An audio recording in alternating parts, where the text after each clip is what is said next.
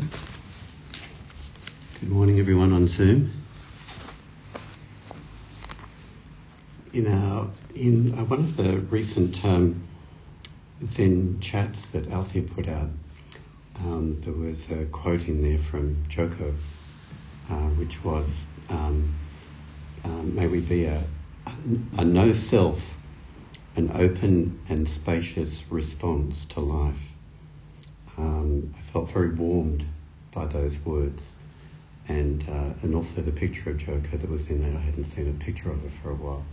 So I had a very warm response to seeing her picture and also hearing these words because it was just a very, very um, simple way of, in a nutshell, just saying what Zen practice is all about and summed up her, her approach to practice.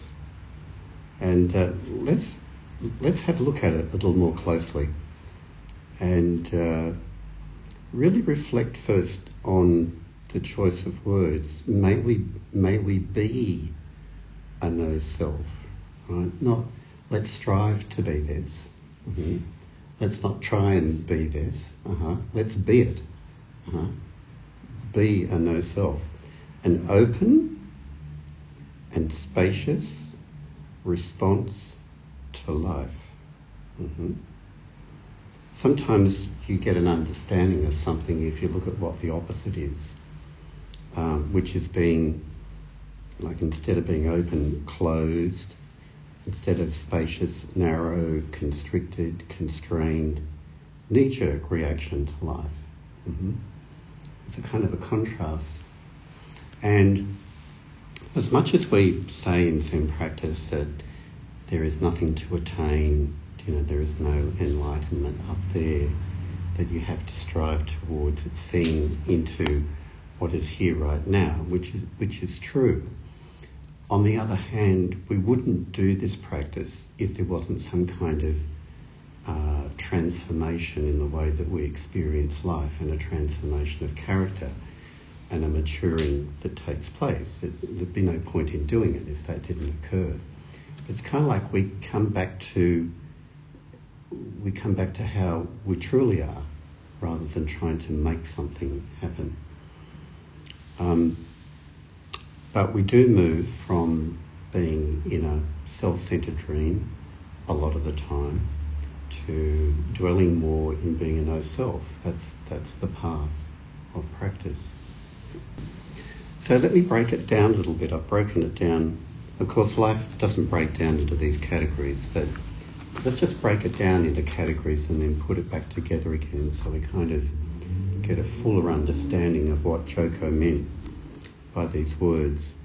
First of all, if we just come back to the purely embodied physical experience of being in a body, and we really become intimate with this when we do a day like today where we just sit in meditation. So to be a no self in meditation is simply to take up this posture and you just experience the automatic life pulse, right? You, you breathe in and out, your heart beats on and off you know, and you had the sense of being embodied and feeling the body sensations, and you're aware of living through your senses, just seeing things, smelling things, hearing things, tasting things, touching things, experience of pleasure and pain coming and going, pleasant, unpleasant coming, neutral. That is an open response to life. It's just being, being the way things are. Mm-hmm. And that's why sitting meditation, quiet meditation, as simple and as uncomplicated it is, is such a wonderful um, baseline for understanding what it is to be a no self. Right? And we bring it into social life and action and so on. But to just to pare ourselves down to this, right? Without all this thinking going on or working things out. Just being intimate with being a body, existing in the body of the world. Mm-hmm. That's the, that's, that's the baseline that we experience through our life and why it's so important to come back and touch base with it. But if you move out of the physical, then we go into action, right? And, and our lives are made up mainly of action, you know, doing one task after the other, you know, socializing, cleaning, cooking, shopping, eating, mm-hmm, cleaning up again, mm-hmm, going for a walk, going sailing, whatever it is. They're just all actions. So what is what is the no self of action? The no self of action, I guess, is that it's just one thing follows another and there's no resistance to the action. I mean, you might make choices about what you do, but life is often just made up of tasks, you know, and there's one task completion and then another task completion and another task completion. And it's kind of like seamlessly flowing from one action to another without any resistance to doing it, like water flowing. You know, that's a very, very powerful um, Taoist metaphor that we come back to, just like water flowing one thing into the other. And it's not measuring whether they're good actions or bad actions, it's just being one with the actions, just doing it. So a lot of life is really kind of like just pottering, you know. You just go from one thing to another. But where we get entangled up, where a self gets caught up in it, is, oh, I don't like doing this. You know, I um, should be doing something better. You know, um, why am I doing this? You know, why? Why, why, why? Hmm? And then we're, we're entangled again. And all of this comes through various koans, you know. They're not that esoteric really, although they might sound it. And one koan that comes to mind that's about action in the world, it's a question. Why do you put on your seven piece robe at the sound of the bell? In other words, why do you get up in the morning? Mm-hmm. Mm-hmm. Why do you go to work? Mm-hmm.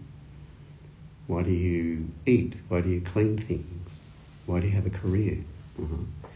Um, when we're caught up in the self-centered dream, we've separated ourselves from the actions through all of that.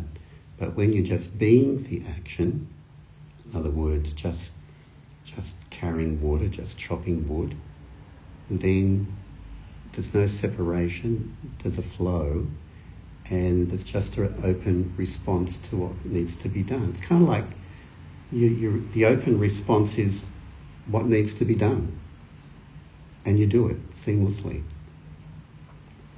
Now, if we bring to another category, our emotional life, you know, which is um, a very, very problematic aspect of our experience.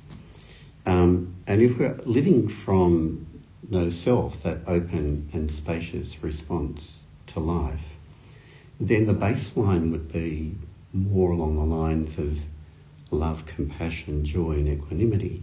And somewhere, sometimes we're in that space, um, but it becomes more of a predominant baseline that we're experiencing. Um, but it's important that we're not making an identity out of that. It's like, oh, I'm just a loving, kind, compassionate, calm person. That that's me. Uh-huh. That's where you've made an identification, a self making an identification with a no self, right? Um, and we need to remind ourselves as human beings that we have a whole array of emotions which are hardwired into us, and they're there for a reason, you know. And there's a fight-flight mechanism and anger and fear that comes out of it. We have an innate sense of disgust, right? Um, we have feelings of sadness and shame and guilt, and they all make up who we are. Um, one of the problems is, is when we make these emotions into entities. Oh yeah, there's love, there's joy, there's disgust. You know, like they're in little boxes and categories. But the nature of emotions is that they're seamlessly part of life. Right? They're not they're not discrete entities. They're just experiences um, that are in the whole impermanent flow of experience. They don't have a beginning or an end. You can't put them in a box. But emotions enhance our life in the sense that um, uh, they colour our life. Like it's kind of like without emotions, it would be like living in a, a black and white movie, right? Um, and when we have emotional experiences, whether they're pleasant or unpleasant, it's like living in a in a colourful experience, response to life. Um, probably our emotional life is where we become the most, it becomes a, an area of preoccupation and very much a, a, an area of, of self identity.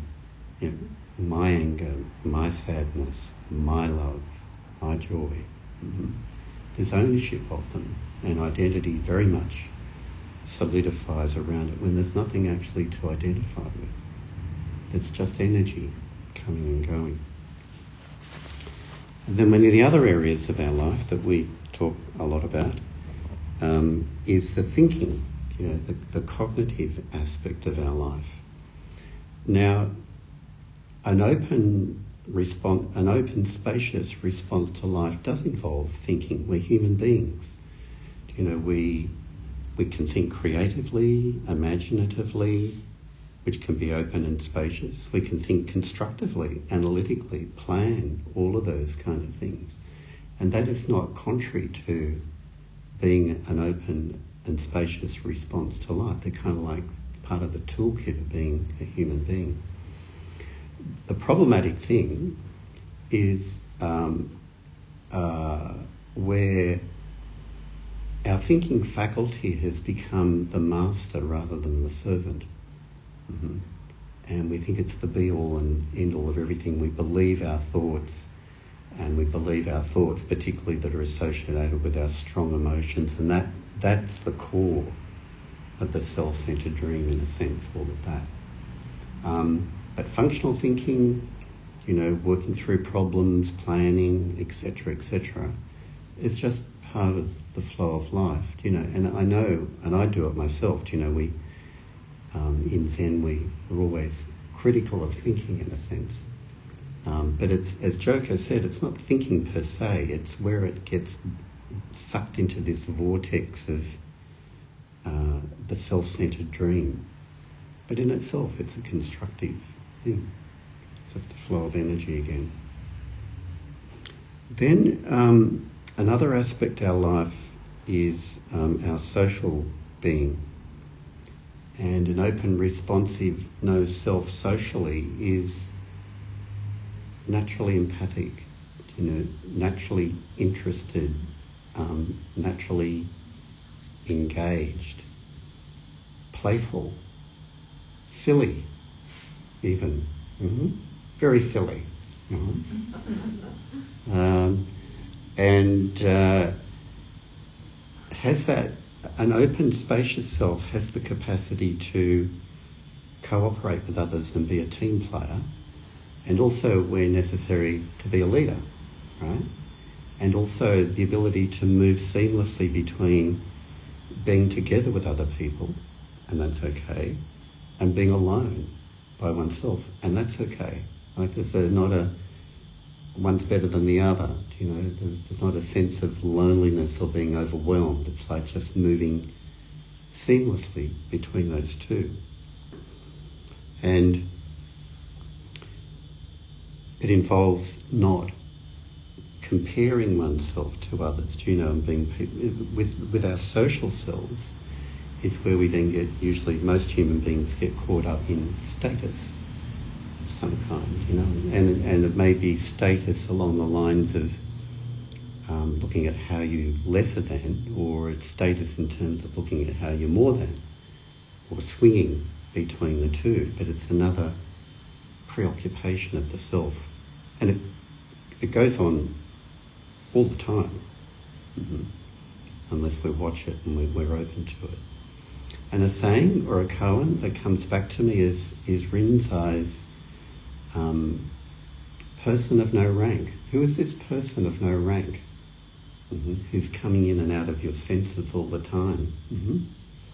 that person who just sees and hears and walks and talks. Uh-huh. Mm-hmm. Without any coagulation around being me.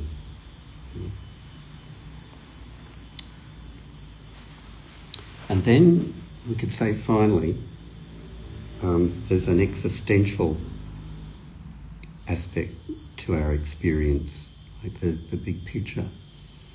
How do we relate to birth and death? Mm-hmm. What's the open, responsive way of relating to birth and death? Um, I think simply it's um, enjoying the journey and it's enjoying the mystery of life without having to be pre- preoccupied with working it out, where it's going, how I can control its destiny. It's just moment to moment fullness in life. It's just enjoying the journey. And maybe you get a, a business class ticket, you know, and maybe you get an economy class ticket. Um, but both are fine. Uh-huh.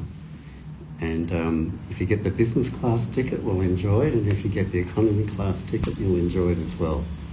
Particularly if you're not comparing where you are in that state of. Um, but yes, the the existential aspect is very interesting. You know, there is time. Um, you know, there is a time for presence, but we shouldn't think that there there isn't a place for um, reflection in life as well. And reflection is also part of many spiritual traditions, like the, the traditional um, contemplative Catholic tradition of, of, prayer is very much one of reflection. Reflection's okay, um, as, as long as it's um, not a preoccupied self-reflection, but it's more a reflection on the big picture. Hmm? And again, experiencing it not from a, a, sense of anxiety of having to work it all out, but from a sense of wonder and enjoying and exploring it is more what it looks like.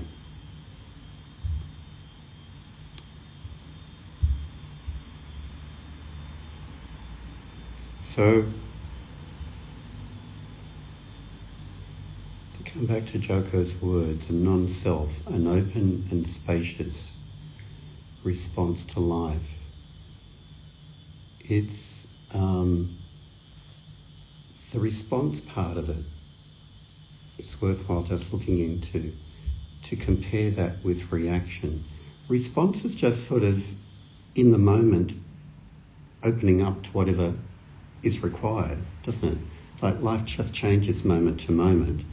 And if you're a fixed identity, then you'll be rigid in how you respond to it. If you're a no self and an open, spacious presence, well, when something comes along, you just know what to do. Something else comes along, you know what to do. You're not fixated anywhere. Mm-hmm. Um, so, in terms of practice, often we we experience the more we practice, we just reflect and we sense, yes, there is more of a a no self, open, spacious response there. And then we realise that, oh, yeah, I've come, gone back and I've been caught in the the restricted, limited me again, and we we move between those two. Um, and it's important to recognise um, what kind of state we're in um, I don't know of anyone who's in the open, spacious place all of the time. Um, it just kind of grows more and becomes a natural part of your experience. But we can all go back into that restricted place again. And so it's important if we do to recognise it, first be non judgmental about it, but be discerning that there is a difference in that maturity of experience.